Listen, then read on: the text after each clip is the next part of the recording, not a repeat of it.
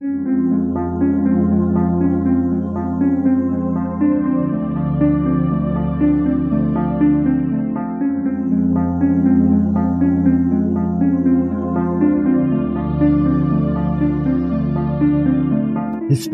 tells the story of the world and of our lives. Sometimes that history goes bump in the night.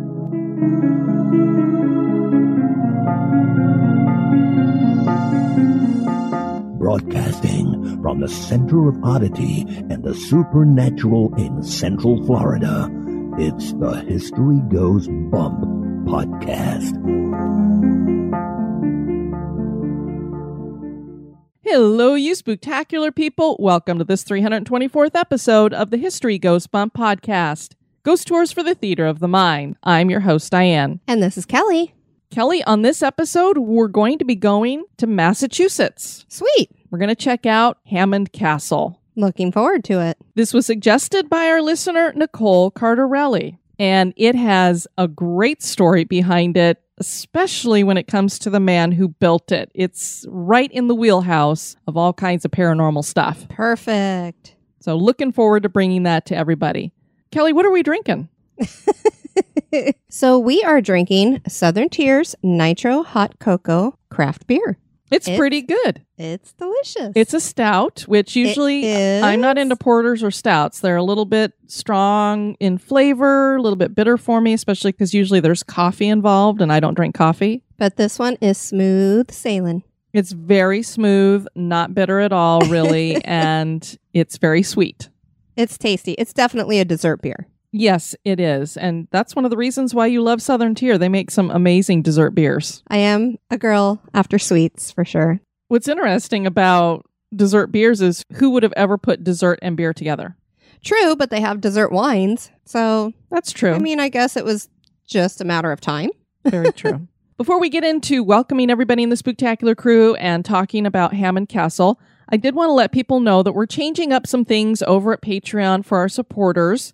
We've been talking a lot about this HGB Losers Club on episodes in the past and telling people, you know, if you sign up at any level, you get to come in there and then you have a lifetime of being in there. Well, as we started 2020, I was looking at maybe there's some things we need to change up, some things that we're going to add to some tiers, and I'm going to be doing that. One of the things that we're going to take away is the HGB Losers Club. And the main reason for that is I feel like Kelly, our Spooktacular crew, is like a family. Definitely. And I didn't like having certain parts of that family broken off into another place that was exclusive. Right. We just want to be able to include everybody all the time, essentially. Exactly. So that's good news for everybody because what that means is we're going to be bringing all the live videos that we do from investigations when we're talking about various things, and we're going to start doing a lot more of those. Absolutely. Because we have so much fun getting to know you guys and sharing Yeah. things with you. Maybe occasionally some of you will be brave enough to come on with us. Yeah, guys, you do have to, you know, step forward and join us. You have that option on the Facebook Live. I mean, we that would be add you right in. Totally. Yeah, it's like a party. Absolutely. And so we're going to be bringing all that stuff over there and getting rid of the HGB Losers Club. So if you have not already joined the Spooktacular crew at Facebook, please do so. I know there's a lot of people who don't care for Facebook, but maybe you could just sign up so you could hang out with us in the Spooktacular crew. We'd love that. Absolutely. Now, we want to welcome some new people into that Spooktacular crew Tammy, Jenny with an IE, Peggy, Mark, Ashley, and we would say this name Jeremy in America, but he's from Quebec, which means he's French. So the way you would say his name is, I hope, Jeremy. I believe you're correct. Either Jeremy or Jeremy. And if not, we apologize Yeah, hopefully, profusely. hopefully we got it right somewhere there. Welcome, everybody. And now, this moment in oddity.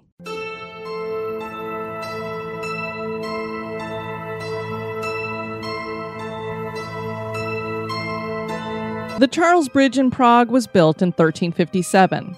There are some oddities and superstitions connected to this bridge. The first has to do with a palindrome. A palindrome is a phrase, sequence, or word that reads the same backwards as it does forwards. The palindrome for the Charles Bridge is the date and time of when the original bridge stone was laid by builders.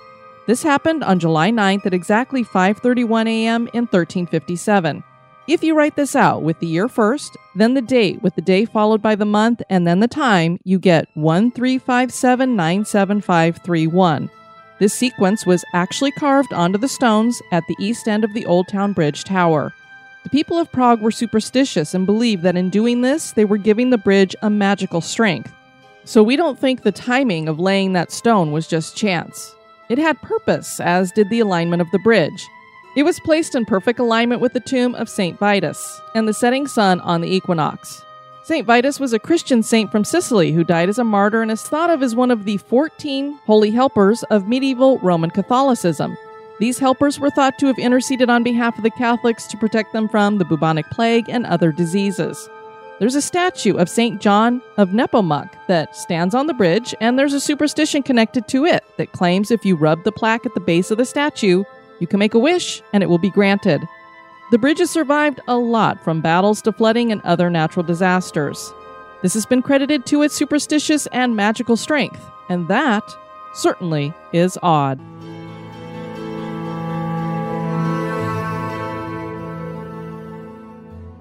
And here's another unique podcast I'd love you to check out. Hi, I'm Karen, And I'm Erica. and we invite you to come listen to our podcast called Stat, It's a medical based podcast where you can come and listen to anything from medical based serial killers. to important health issues. You will also hear our stories from me as a trauma nurse, And me as a paramedic. and we will tell you what it was like and the things that we experienced. Also, you will hear the most bizarre medical headlines. Because you got to have a little bit of a laugh now and then. If not, you'll cry. That's right. So please come listen to Stat. Stat. And you can find us on all your favorite podcast apps. And now, this month in history.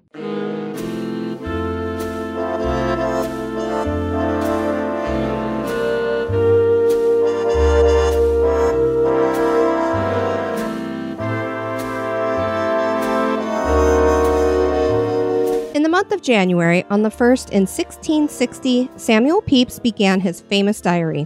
Pepys was born in 1633, and even though he had no maritime experience, through hard work and patronage, he managed to work his way up to Chief Secretary to the Admiralty of the Royal Navy. What he is most known for, though, is his personal diary he kept from 1660 until 1669. This work would not be published until the 19th century and is considered an important primary source in regards to the English Restoration period and the most celebrated British diary. The reason for this is that it thoroughly documents major events of the time from a personal point of view.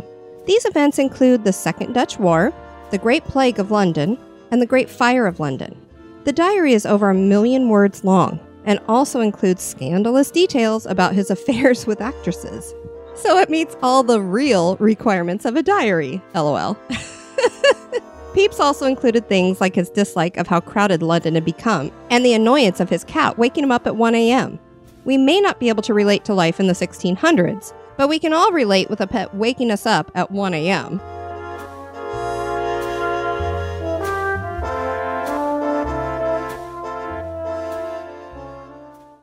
Hammond Castle is a medieval style castle found in Gloucester, Massachusetts. This elaborate and whimsical structure was built by its eccentric namesake, John Hayes Hammond Jr. A drawbridge leads visitors inside where they find an indoor pool, pipe organ, and a vast collection of Renaissance, medieval, and Roman artifacts. This was not just a home, but a laboratory because Hammond was an inventor who held over 800 patents. The interesting decor reflects the eclectic spirit of the man who lived here, but it may also still be holding on to that spirit. The ghost of Hammond is said to roam his former dwelling, but it may not be just his spirit here. There are several ghost stories connected to the structure. Join us as we explore the history and hauntings of Hammond Castle.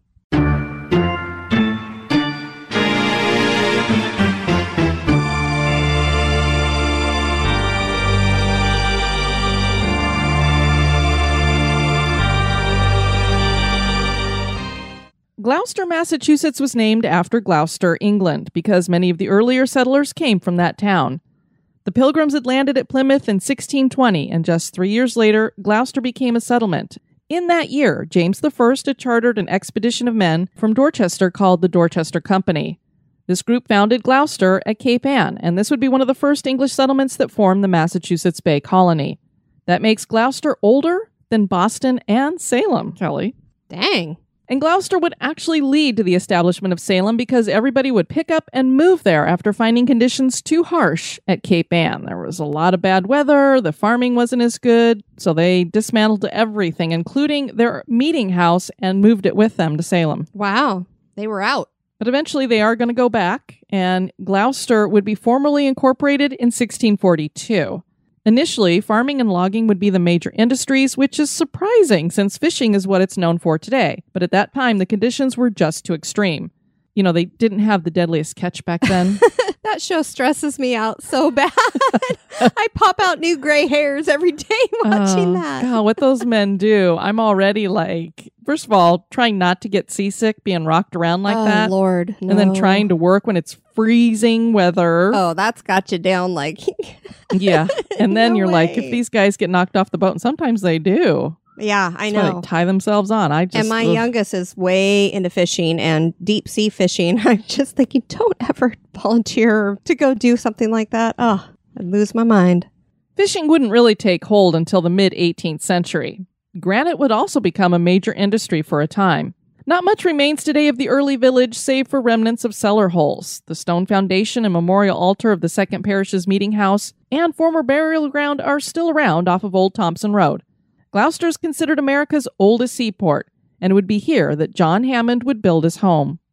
John Hayes Hammond Jr., or Jack as everyone called him, was born in San Francisco in 1888. At the age of five, his family moved to South Africa for his father's work. He was a mining engineer, and he was needed for finding gold. His efforts would make him a very rich man. The family lived in England for a time, where Jack fell in love with the castles. He also had an enduring love for invention that started early. He accompanied his father on a visit to Thomas Edison's laboratory in New Jersey at the age of 12, and he was fascinated by everything he saw, and Edison gave him a personal tour. He peppered Edison with many questions, and Edison was so impressed by him that he took Jack under his wing and mentored him. That would not be his only mentor, though. After Hammond started getting interested in radio waves, Edison introduced him to Alexander Graham Bell, who mentored Jack as well. He attended Yale University and graduated in 1910. One of his earliest experiments was with remote radio control, and he decided to use little model boats as the mechanisms to control. He would be named the father of radio control eventually. Now, Kelly, picture this for a moment. Bill and Ted's? What? This is a time before the roaring 20s, and you're out at the harbor, maybe walking along with your sweetheart on your arm. You look out into the harbor and you see this little unmanned boat zipping all around. I would think it's possessed. Yeah, this is quite a terrifying sight. And I imagine if you look over behind that tree, you'll see a rather nice looking, well dressed man snickering as he moves a little control around in his hand. Something you have never seen before. This is what Hammond loved to do at that time. That would totally be me. I know it would totally be you. I have no doubt. He enjoyed terrorizing people down at the harbor in this way. But oh, what joy he has brought to children and adults alike with his radio remote control. Absolutely. Hammond worked for the U.S. Patent Office, where he got familiar with the process and discovered that radio was probably going to be his most beneficial area of focus, and he founded the Hammond Radio Research Laboratory on his father's estate in Gloucester, Massachusetts. He invented other things like automatic pilot, automatic stabilization by gyroscopes, and the idea of having torpedoes and missiles detonate when they were near their intended targets. The fact that we have remote controls for our televisions and buttons that change the dials on the radio are all because of him. So we are very thankful, Kelly, Absolutely. particularly because not only does it make our lives easier as adults, We don't have any little fur kids with thumbs that we can say, hey, go turn the dial. I know, like our folks did to us. Go over there and change the dial on the TV. We used to have to just sit next to the TV to flip Right. the channels. yeah, I remember sitting on the carpet right in front of it. Mhm. That's why we have bad eyesight now. I No blame my parents. I do too. he also served on the board of directors for RCA. He married Irene Fenton in 1925, which might have been a little scandalous since she was a divorcee. They didn't make a big production of it, and his mother did not approve. Irene was an introvert, like us, and would often lock herself away during parties if they were crowded. Uh, I can Mm, I can identify with that. But she liked seances and even claimed to be psychic herself. Oh, yes. Now we're getting into the interesting part of the Hammonds. Woohoo! On a rocky cliff overlooking Gloucester Harbor, Hammond built his dream home for his new bride, a castle. This was just down the road from his parents' place, and while mom didn't approve of the wife, dad didn't approve of the castle. Good grief, he just can't win. He can't. I guess he just should do whatever makes him happy.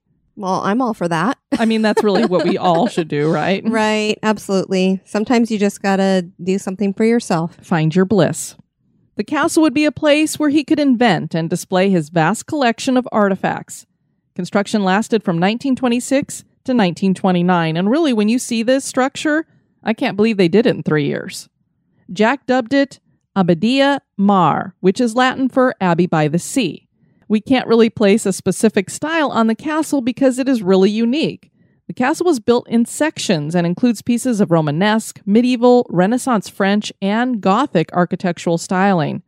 The grounds are beautiful, and everything is a mixture of artifacts and stone with lots of iron embellishments. The towers rise 85 feet, and there's a moat and drawbridge, even. That is incredible. It really does look like a castle when you look at it from the outside. I mean, truly, I love that he just went with what he wanted and made it happen.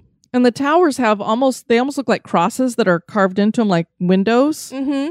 I mean, it looks like it came right out of a European book about castles. And remember, when he was a young guy, they lived over there and that's what he loved. So it's like he took this thing that he remembered from his childhood and said, I'm going to build one here. Just recreated it. That's very cool. right in Massachusetts, of all places. There's so much to see inside this place. The Great Hall rises to 65 feet and served as the Hammond's living room and is home to the pipe organ, which starts on the first floor and rises eight stories. That Can you imagine? Huge. I mean, you walk into this place and it looks like you're walking into the Great Hall of a castle in Europe. I think that that pipe organ is higher than Crystal Cathedral in hmm. California. I mean, it that That could be. eight eight stories is really high. Famous organists like Virgil Fox played the organ that was in working order until 2015. Yeah, they just can't pay to upkeep it anymore, so nobody can I'm play it now. That just kind of sucks because Yeah. it's just magnificent. I mean, it's it's startling that it even lasted that long. That's truly. true. That's a long, long run. Throughout are various implements of ancient warlike weapons and suits of armor. There are also beautiful stained glass windows, marble statuary, old wooden chairs, and benches and artwork. The guest rooms were designed by Mrs. Hammond, and she decorated them with bright colors and patterned wallpaper to offset the dreary feel of the rest of the castle. so it really does feel like a castle in that way. Dreary. It's kind of sad though to state it that way. I What's great is I watched some videos about this, Kelly, and it really is that way. You're like walking through this great hall that's all this stone. And if you imagine the different kinds of scroll work that you would see in these cathedrals and castles, that's what you've got there. It's dark, it's oppressive, it's stone. And then you go into the guest rooms, and it looks like any guest room in any older home with the wallpaper Really? on the walls Oh that's like gosh, that's pink crazy. and white. And you're like, this just seems so out of place. so discombobulated. I don't know. I mean, some people might consider that dreary walking through an old castle like Mhm. that, but to me, it's appealing. I think it's so amazing. I'd love to live in something like that. Just win the lotto. you know, these rooms had another little quirk to them. They had something called vanishing doors. Vanishing doors?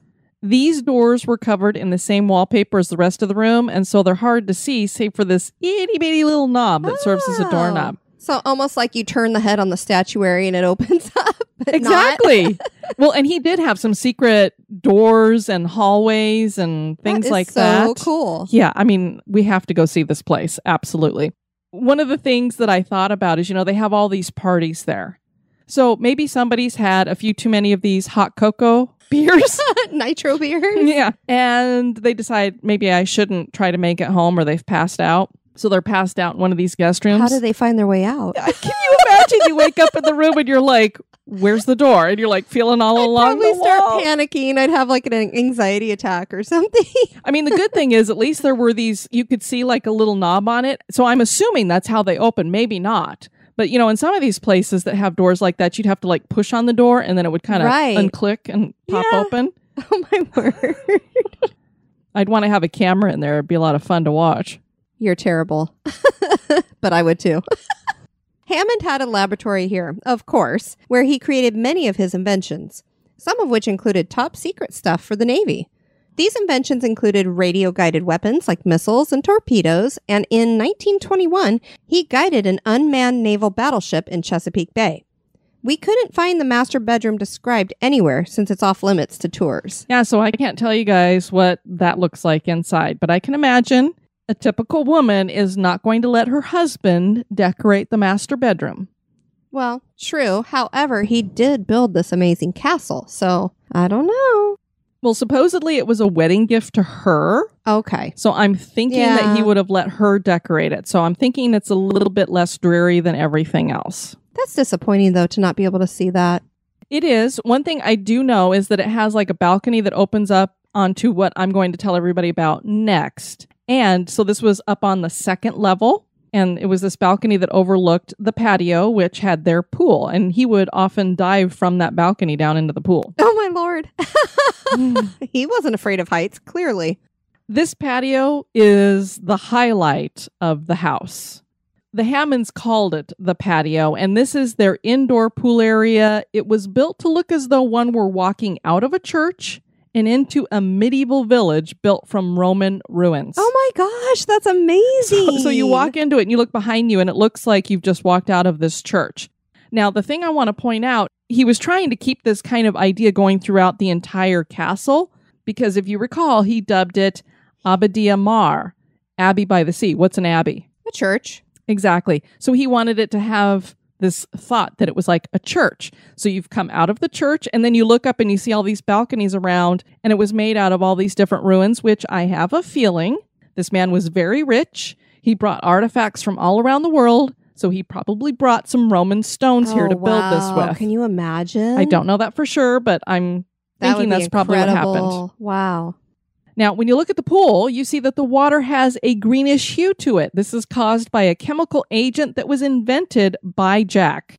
Pilots who crashed into water would use this same dye to indicate their location. I remember seeing articles, like news articles on mm-hmm. that. I mean, I think they still do it to this day. Probably. That you put out this dye so that it's you're easier to see from the sky. Sure. He created that kind of thing. Very cool. And so he colored his pool so it had this greenish hue, I think, to kind of make it look more natural, I guess. Probably more of like the Mediterranean kind of look for the ocean. I guess. exactly.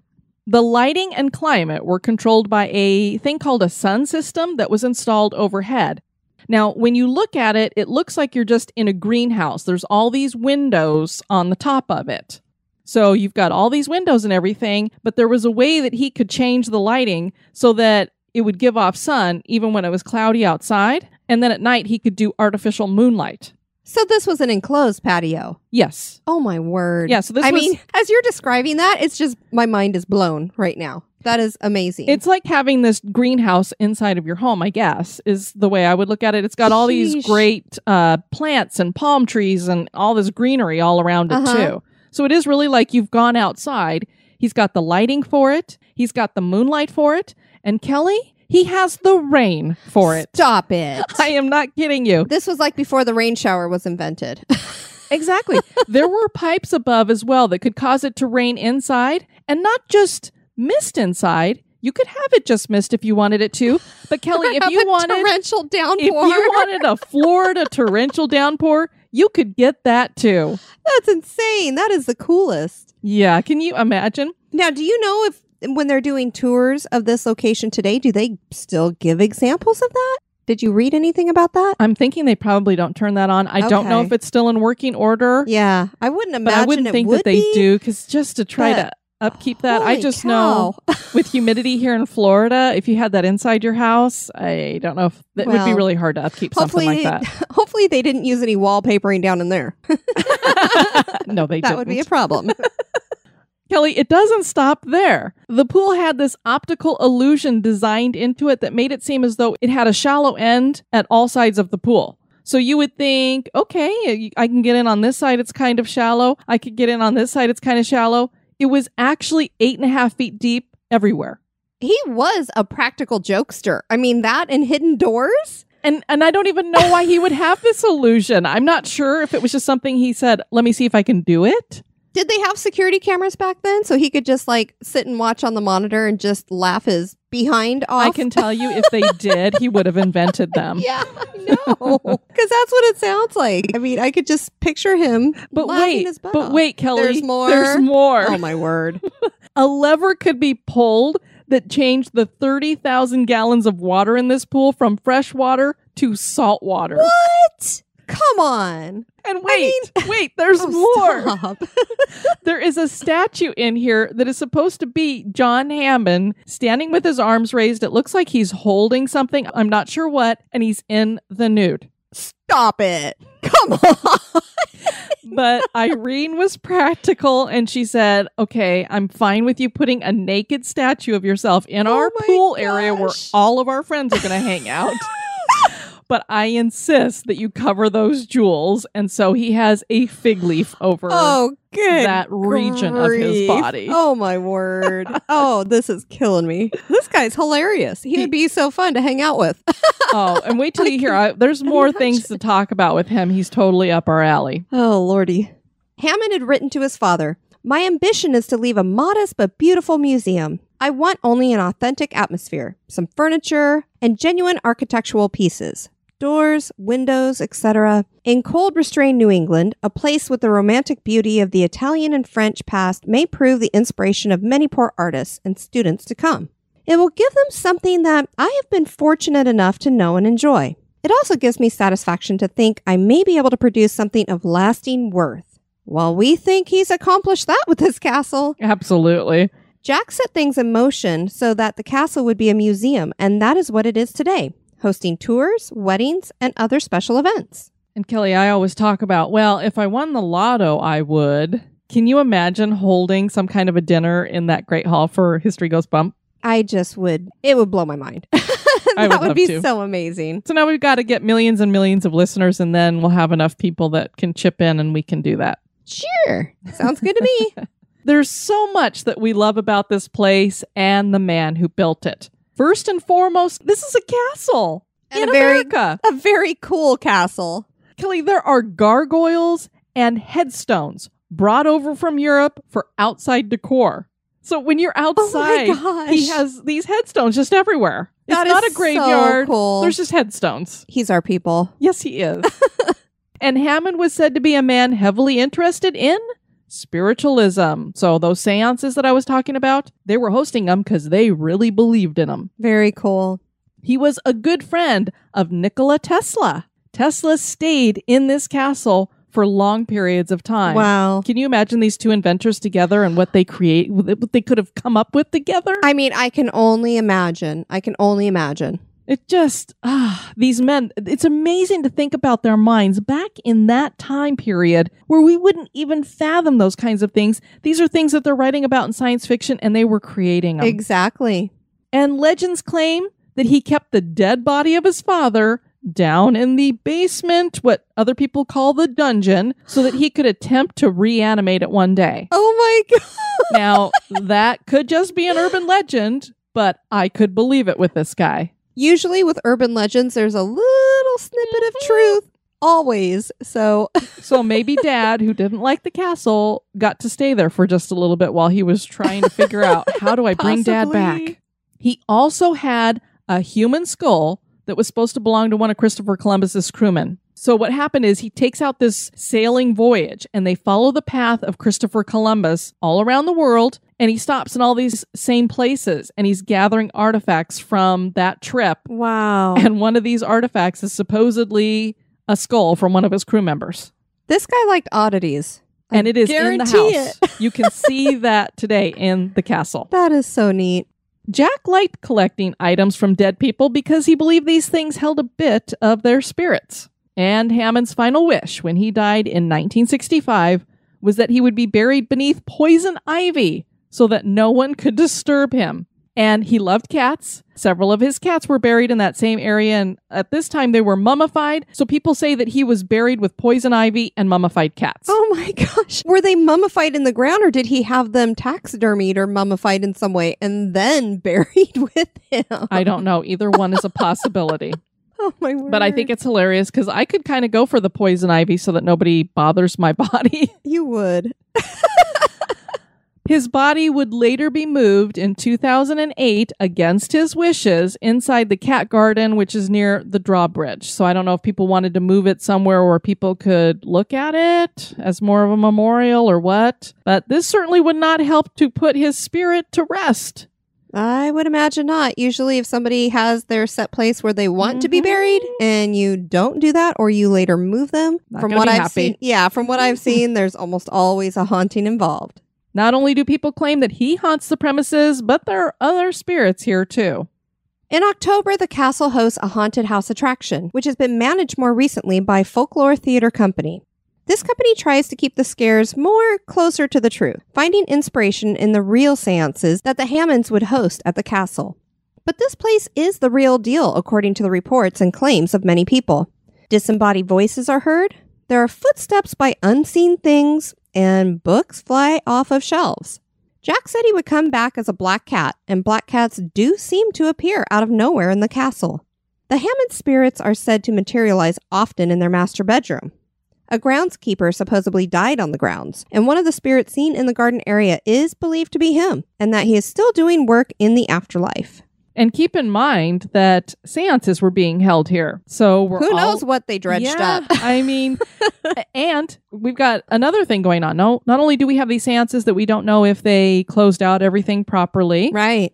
But they've got all these artifacts from all over the world, exactly. including a skull of someone from Christopher Columbus's crew. clearly was not buried properly if his skull is floating around here. If you hear a jib ho,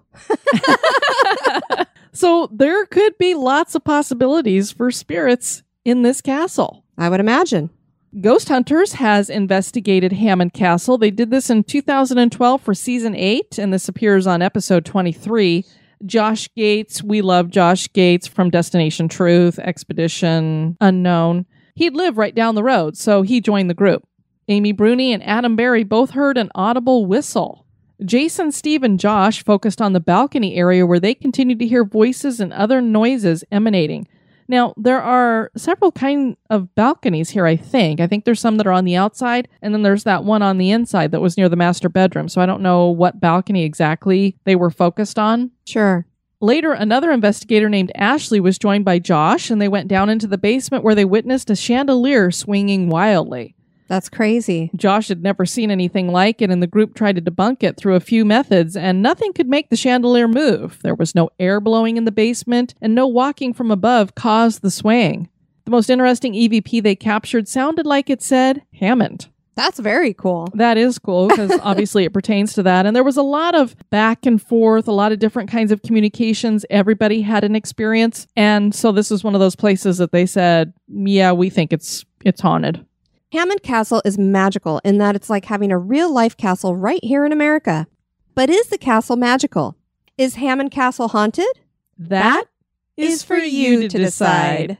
And Kelly, like I said, we need to go visit Massachusetts. There's so many places to see there, and this is going to be one of them. Absolutely. Gosh, I, there's so many places we want to go to, but that's pretty high on the list. Yeah, I mean, the chance to get to see, because my chances of getting over to Europe and seeing a castle are pretty slim. Yeah, for me, slim to none, probably. So this would be a chance to get in there.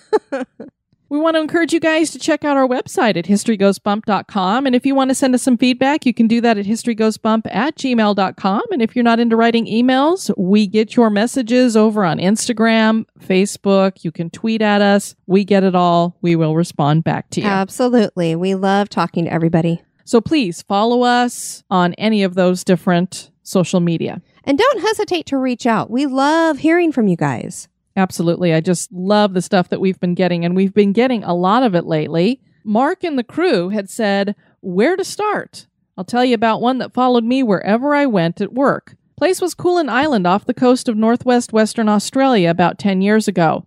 Whenever I slept, I dreamt really weird dreams, and I would often wake up to an Aboriginal man in paint standing in my room. Turns out the woman in the next room was a spiritual elder from the area, and they were visiting her. Wow. That's not the weird thing. Whenever I was working on a machine, servicing it, I would feel like something was watching me, and I would blink and see a young girl of about five years old wearing a red nightdress. She would laugh every time I swore. Wherever I worked on the island, she was there with me, and she was also in the dreams. I would dream she was being taken by a crocodile and I would dive in the water and kill it and cut her out. Oh my gosh. That's weird that he would have this spirit following him around in all these different things. It seems like having something attached to him almost. Sounds like it. I mean, maybe maybe he likened her father or something. He said this went on for a few months, so one day I thought I'd ask the woman in the next room, and before I could say anything, she said, It's about the girl, isn't it? Oh my word. and I replied, It was. She told me the little girl was killed in a plane crash on the island 40 years earlier, and this little girl thought that Mark was funny, and so she would follow him because she felt safe with him. Aw. That's very cool. yeah. This is only one story of that island. I had a couple of them. But they're only the beginning of my experience with Aboriginal spirituality, but definitely not my only experience, just one of the coolest. I can't wait to hear more. And the really cool thing is, Mark had said that he is not of Aboriginal descent. So the fact that he has all this Aboriginal stuff going on around him is very unusual for him. Well, maybe they just feel really comfortable with him. And the other cool thing when it comes to Australia, Kelly, is I got a message over on Instagram from a listener in Australia. They just happened to find the podcast because they were looking up something on Kangaroo Island and stumbled across our episode last week. Oh, fantastic. And do you remember in that episode that I'd said something about God, please rain on this country? Right, yes. Well, he was letting me know that uh, it's raining right now. Oh, good. And then we heard from Maddie, one of our listeners in Australia, and she said actually it was flooding where she was at. They were getting so much rain. Well, I mean, that's kind of scary, especially in burned out areas, but I mean, thank goodness for the rain. Exactly. And I said, hmm, do you think it's a coincidence that we do an episode on Kangaroo Island and ask God to rain on it and then all of a sudden it rains? Hello, synchronicity. I would love to take credit for it, but I'm sure it just really happened that way. I'm sure. Then we heard from Tammy and the crew. She said, after listening to episode 11, wow, is that a long time ago? God, what is that? Five years ago, basically. Yeah. You mentioned about the smell of cherry. Read this and tell me what you think. This is from Christmas of 1998. And Kelly, when it comes to smelling cigar smoke, the smell that everybody who smells it says that they smell is this cherry wood smoke I've heard that often. without fail. My father passed away September 15th, 1998. My father was a closet smoker. He thought my mom was not aware of the fact that he smoked. She was well aware and picked her battles. He wasn't allowed to smoke cigarettes, but she was fine with him smoking a pipe. My dad's favorite pipe tobacco was Captain Black Black Cherry Pipe Tobacco. I know it's not a fairly common tobacco, but it is used. Before my father passed away, our parents decided that they were taking the family to Disney as a big Christmas gift for that year. There were 10 of us that were going. My dad never made it to Christmas that year, but mom decided to follow through with the planned trip. She gave her children a Christmas card explaining the Christmas gift. We all opened the cards at the exact same time. And at that very moment, we all smelled my dad's pipe tobacco. that is so amazing. Wow. That's Wow. super special. Which he never smoked in the house we were in. So that was a strange coincidence. So it's not like some kind of residual smell caught in the curtains or something. Right. We all looked at each other, and at the exact same time, we all asked if the other smelled dad's tobacco. We all said yes, but none of the in laws or grandkids could smell it. So it was just his children who could smell it. Very interesting. So special. We are all convinced that he was there that day and made his presence well known to his immediate family.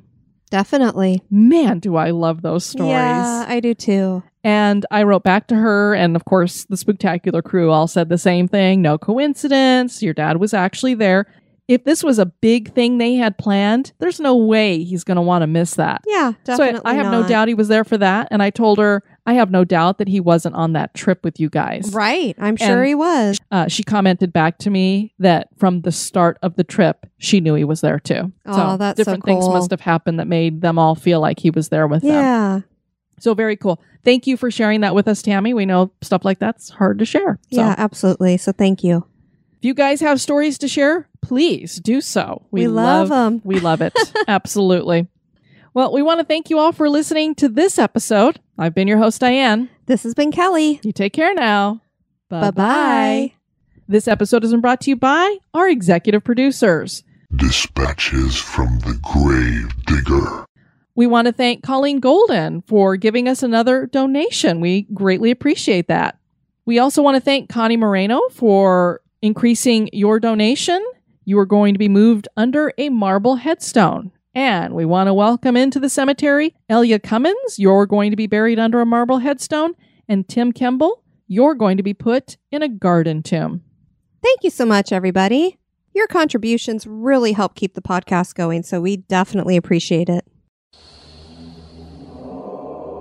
Be sociable. Drop the chain rattling, neck and shape shifting. And join us on Facebook and Twitter at History Goes Bump. Like the page and follow us.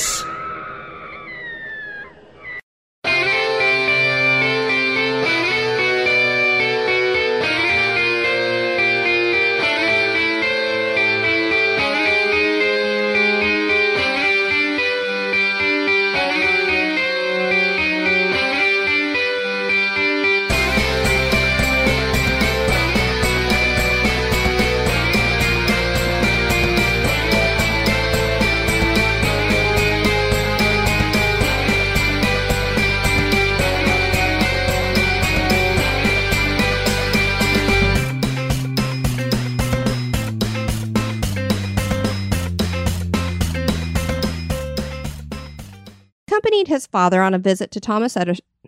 Edison.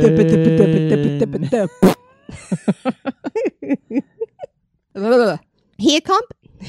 now I can't even read it all. this is what happens when we drink beer when we're recording. Okay, ready. he accompanied his father on a visit to Thomas Edison's lib- Well, library. Really? Library, laboratory. What, what's the difference? Holy crud! But is the Kajic is the Kajic is the Kajic magical? Is the camel magical? Is the Do camels spit? I don't. Yes, they do. but is the castle magical? Is Hammond Castle? Why can I not talk? I'm not buzzed. You're not? I'm not. I well, maybe I am. That's a 10 ABV. You've had more than I have. Okay. Is Hammond Castle haunted?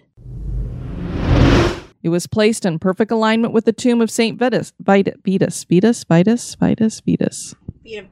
Vita Vita Veg Vegemin? Vita, Vita, Vita, Vita, Vegemin. what? Vita Veg? What's Lucy drink? Vi- She's doing Vegemin, Uh, yeah, exactly. That's exactly where I was going. So why don't you join the thousands of happy peppy people and get a great big bottle of Myra Meter Midgeman. Remember that name. Myra Vadamedimat.